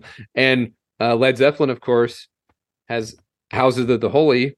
The song houses of the holy is not on the album houses of the holy. So it's it's funny how and there's Yeah, probably other they- examples which Black Sabbath actually had an album called Black Sabbath, and Black Sabbath was on it. So why can't people take take a well, cue? LA Woman is on LA Woman, and That's Soft Parade is on Soft Parade, and wait, and oh, Strange Days is on Strange Days. But yeah, I I don't know if they recorded Waiting for the Sun during the Waiting for the Sun album. Even I don't know if there's like an early version of it that we've that's obviously never been released. If there is, Uh, so I don't I don't know exactly what the story is there. Yeah, there's some other like L'America from the LA Woman album. I've always, and a, a lot of people wonder, was it actually recorded during the LA Woman sessions? Because it was certainly written before that. Because it was I am Michael Antonioni for uh, Yeah. Zabrski's film Zabriskie Point. He asked the Doors to write him a song, and that's the song they wrote. But that that was in like '69. He didn't like the song and didn't use it. So, but I'm wondering, did they record it then? And that's just the recording from then, or is the recording on the album from the LA Woman album? And I don't know. On the LA Woman credits, it doesn't say anything and say anything about being recorded at a different time or with a different bass player. So It it does sound vastly different though. I, th- I think Yeah. in, as far as audio quality goes, like yeah, just I, I don't know, like it sounds different vocally maybe, Mhm. and in the way it was recorded, and maybe I'm wrong on that. It, and I don't think is there any outtakes of it on the no, there's not. So that's that's another that kind oh, of man, I, raises the uh, the question. I'm sure you know. I don't think they were great about keeping records of that kind of stuff. I don't know if they. I get the feeling a lot of times that they just don't care, and so they they're just Yeah. like whatever. You know, memories aren't always great, so who Yeah. knows? That's that's one of those little mysteries that I kind of wonder about sometimes. Of course all yeah this is the same band that ended up having all their their uh, outtakes and stuff thrown out in the, in a dumpster. So Yeah, yeah, exactly. yeah, not sure. Of course, some of that ended up. I think we didn't Rock is dead. Somebody find it in a dumpster or something. I don't Well. I, I think some of the stuff that was on the um, Morrison Hotel box, or not the box box set, the you know the deluxe whatever they Yeah. called it, release a few years ago. I think there was stuff on there like the Queen of the Highway, the different takes of that, and Roadhouse Blues. I think those were on some tape that was discovered, yeah, uh, in in the trash or something. interesting stuff. Come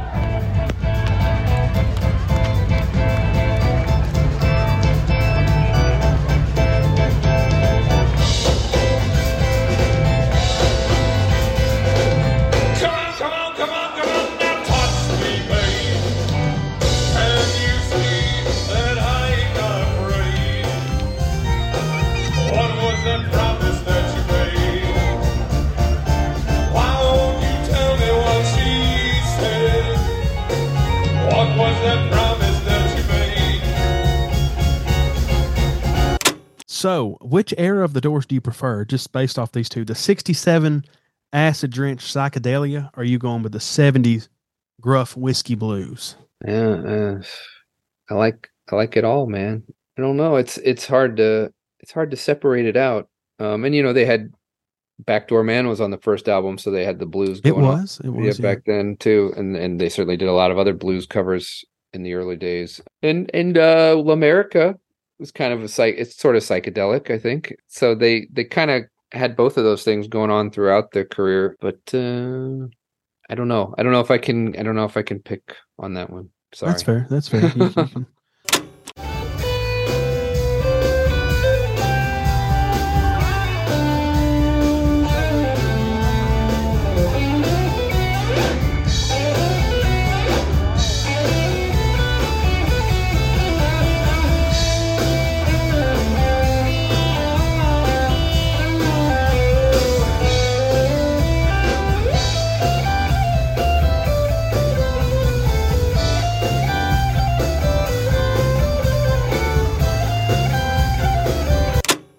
So I did have another question. It was it was talking about their legacy, and it's sort of similar to another question. But I guess when you compare them to other bands of the time, Mhm. uh, the, you know, Jimi Hendrix, the Animals, Jeffrey, Right. well, more I guess more of the uh, Eric Burdon, the Animals was more psychedelic. Right. Uh, you know, Jefferson Airplane, Rolling Stones. Where do they match up? Like, where? I, of course, you're they're probably your personal number one, but I guess from a as unbiased of a standpoint as you can come from, where do you think they they match up? Of course, the Beatles are in there too, but they're sort of on a Well, pedestal of their own. yeah, yeah. The Beatles are their own category, really. I love the Beatles. Oh yeah. and I love the Stones, and I, I, I Hendrix is great, and and all that. I think if if I can be critical of the Doors, and I can, they were inconsistent, and and Jim was inconsistent, especially. But even the the whole band, like you know, you hear some of the live recordings, and they're just like they clearly haven't, they weren't, they didn't practice, they didn't rehearse, and and like especially in the later. You know, 70, 69, 70, they didn't do a whole lot of concerts. And so they weren't, I don't think they were they just weren't always um, as together as they could have been. I think they were much tighter in 67 and 68 because they were just playing a lot more at the at that time. And you know, Jim most of the shows were dependent on Jim's mood and what how how drunk he was and uh if he was really drunk it it might be an entertaining show but it's not going to sound that great Yeah. and but he could also like the Seattle show he could just be kind of like barely even there and and just kind of phoning it in um but then when everything was just right they were the greatest. And you know he could do a killer show and the if the band was on and Jim was in a good mood and you know it, it could be magic. So I guess I don't know I feel like they had more of a potential to do a magical performance than maybe some of those other groups but I think they also had more of a potential to do a not so magical show. And uh, Yeah. I so I, I guess it was just there's something about the Doors, obviously, that people come back to. I think the Stones were probably more consistent in terms of performance. You know, the Beatles stopped performing, but they were always putting out the highest quality music of probably anybody. Yeah. But uh, there's something about the Doors that just there's an energy and a quality to them that I just feel like you can't really get anywhere else.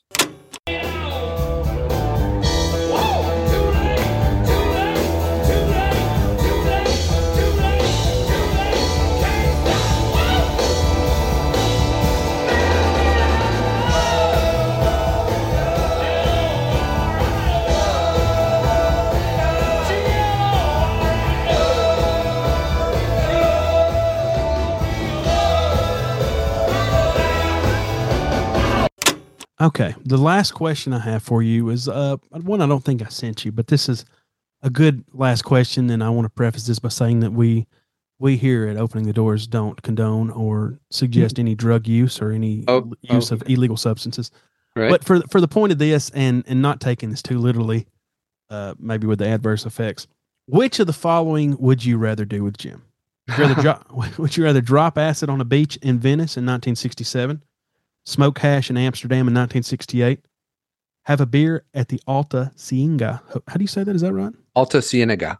Cienega. Sorry, my Mm. Spanish which is I not- which I I have heard is there's a chance that that might be demolished. Uh, really. I've seen it's temporarily closed. So Yeah, I I'm frankly shocked that it's still even there. But Yeah. uh, but it is a little piece, a big piece, or big piece of Doors history. But it's it's it's a dump. That's for sure. yeah. Well, Uh, have a have a beer there with Jim in '69. have a few shots of whiskey at the Doors workshop in 1970, or have a glass of wine at uh, his apartment, his flat in Paris in 71.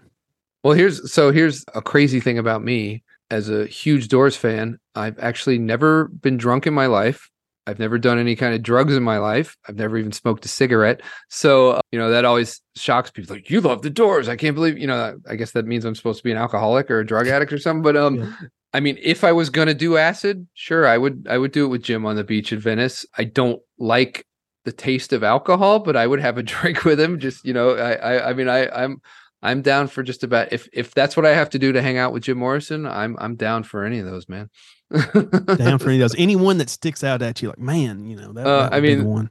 the the the Venice Beach acid thing would be pretty interesting. The Paris thing that would be I you know that's another just to spend some time with him in Paris and really get a a sense of what his mood actually was like because some people say he was really depressed and he was down and he was bummed out and he was had writer's block and he was you know hating life and then other people say oh no he was happy and he was having a great time and he was you know motivated and he wanted to get back to making music so I would be, you know, curious to spend some time with him, have a glass of wine, and figure out what what is his state of mind, and you know, is he really gone on heroin, or is he is he motivated and uh, you know happy? So that would be a good way to find out, I guess. Yeah. Speaking of spending time with interesting, interesting people, Mm. I really appreciate being able to spend some time with an interesting person in yourself, Reed. I, I, this was a fun Likewise. interview, man. Thank you, think It was great and uh, interesting stuff at the end. I didn't know that.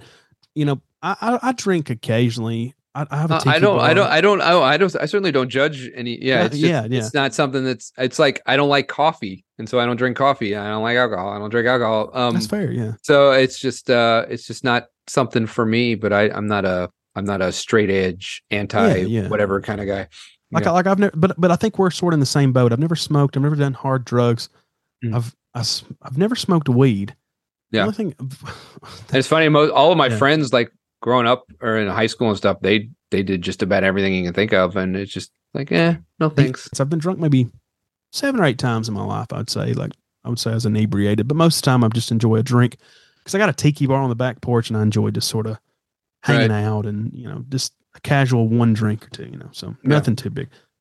But man, I really appreciate your time. Go see the Dirty Doors. Do you have a Facebook page, uh, oh yeah we're YouTube channel? Or you got yeah oh yeah we're we're the dirty doors tribute i think on facebook and we're on instagram we're the dirty doors and on youtube we're the dirty doors and i i guess we're still on twitter x now whatever i don't really use it much anymore we're the dirty doors there as well so at uh, the Dirty yeah, Doors. Yeah. So. Yeah, and if you Google the Dirty Doors, you'll find us. And, yeah, uh, really, really see us. active.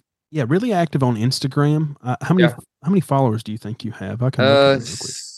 sixty nine thousand or something. Yeah, and I actually. Oh, now I can plug my other Instagram account. Go I used to have. Uh, well, so we have a the Dirty Doors account, and I used to post a lot. I used to post both Doors content and Dirty Doors content, a lot of history. And for some reason, earlier this year, I don't know if they changed the algorithm or if uh or if we got shadow banned or whatever it is but it's it just it was weird like so all of a sudden we stopped getting more followers and i like the likes on my posts just dropped dramatically and i don't know what happened so i our the dirty doors account now is just about the dirty doors and occasionally i'll post something about a if it's an anniversary of a doors album but i have a, a new instagram account or newish instagram account called daily doors history and that's where I post every day. I'll post uh, about a concert that took place on that day, or if an album was released on that day, or some little piece of Doors history daily. So daily Doors history. Oh man, Instagram. that is awesome. Yeah, I just followed it. Uh, so yeah, that is super cool, Yeah. man. It's good to see. Yeah, a lot of good content. And Reed Reed posts some amazing. A lot of the dates that I probably should remember, uh, and he posts about them. So again, go follow you know the Dirty Doors anywhere you can find them. Look for their upcoming shows if they're coming near you.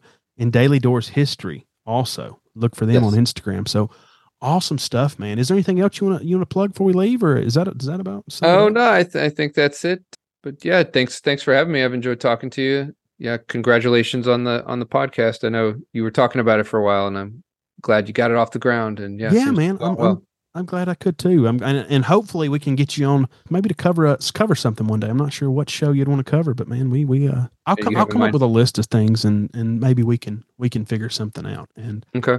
uh but anyway, man, appreciate you coming on. I'll go ahead and Likewise. Thanks for having me. Thank you again to Reed Barrickman. You can find his band by searching for The Dirty Doors on all social media platforms. You can also find Reed's Other Doors account by searching for Daily Doors History on Instagram. You can find this podcast on Twitter at The Doors Pod and on Facebook by searching for Opening the Doors. If you have any questions, comments, or suggestions for guests, you can send an email to openingthedoorsPod at gmail.com. I want to give a special thanks to podcast consultant Jim Cherry, who authored The Doors Examined and The Last Stage. Music for this podcast was done by Christian Cornejo of the Jimbo Tribute Band from South America. I hope to meet you back here in two weeks, but until then, keep the doors open and the music loud.